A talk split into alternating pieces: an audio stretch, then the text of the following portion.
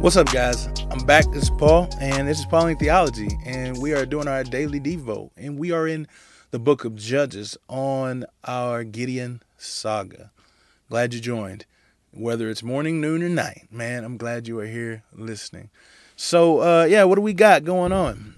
So, what we do here is we usually talk about first um, what is the story actually saying? What's going on here? And then, second, we talk about what we see in the scriptures about God. What does the scriptures convey about God's character? And then next we see what is the scripture conveying about the character of man, whether they are Christians, non Christians, or just man in general.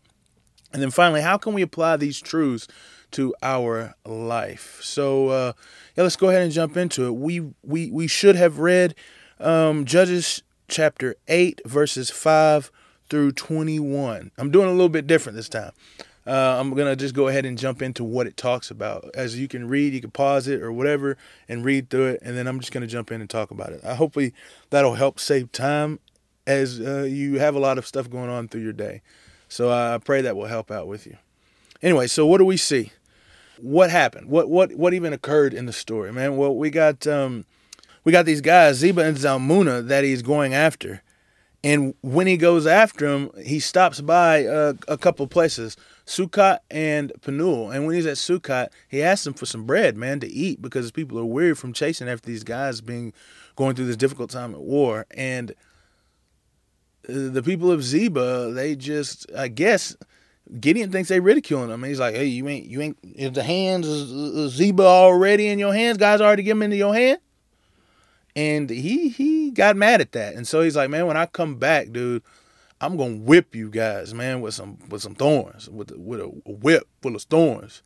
Teach you guys a lesson. Y'all gonna learn something. And then he goes to another town, Penuel, and he asks them the same thing to help them and so they may eat. And they gave him the same answer. And he told them, "Well, you come back, I'm tearing down this tower, homie." And so after he went and he caught those guys, he came back and uh, yeah, he whipped them folks, man.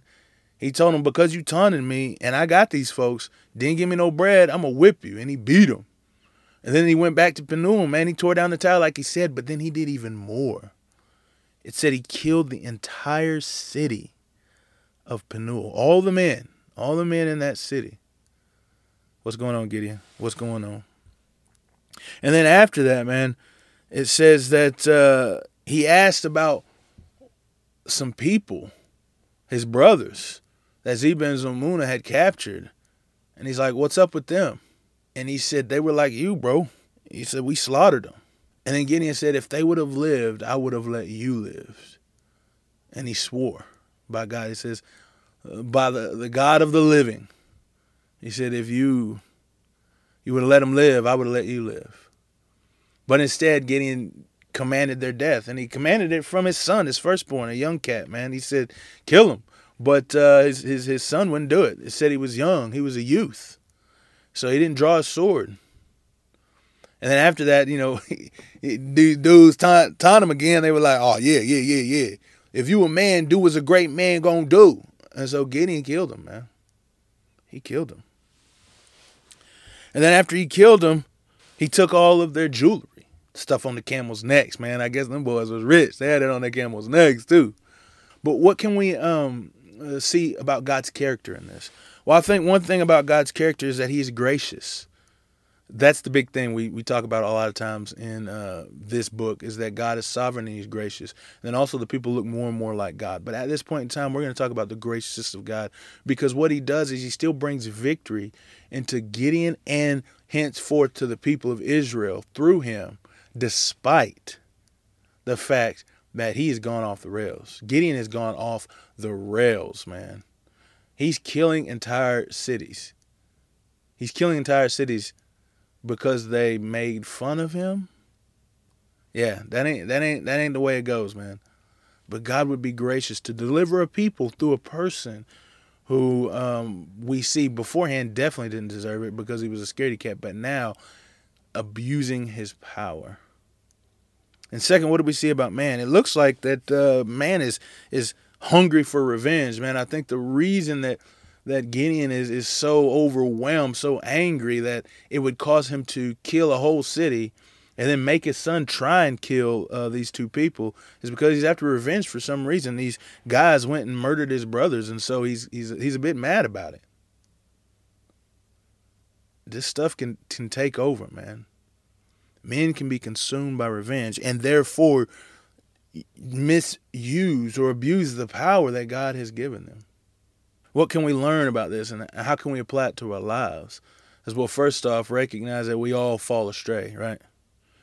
We all fall astray, but God is gracious to help us. And don't think that just because uh, um, um, we're successful, that this is the desire of God in our lives. Sometimes He's just graceful or gracious to a person that does not deserve it. And uh, that's one thing that's hard as we read through this is is this doesn't give us a, a clear yes or no, this is right or this is wrong. It just describes things that happen. But as we read, we, we, we recognize that the character of God and His graciousness to do something, and we see something wrong that Gideon did, and we uh, see that God is gracious in it. And so let's apply that to our lives is recognize that, man, God is gracious, infinitely gracious to a person that doesn't deserve it.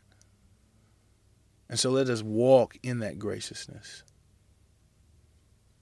And I appreciate you guys for listening. And um, yeah, man, this Gideon saga has turned out to be a little different than what we thought we heard in our uh, bedtime stories about Gideon in the Old Testament. And we'll see that about a lot of other characters as well. So I, I pray that you guys continue and your life.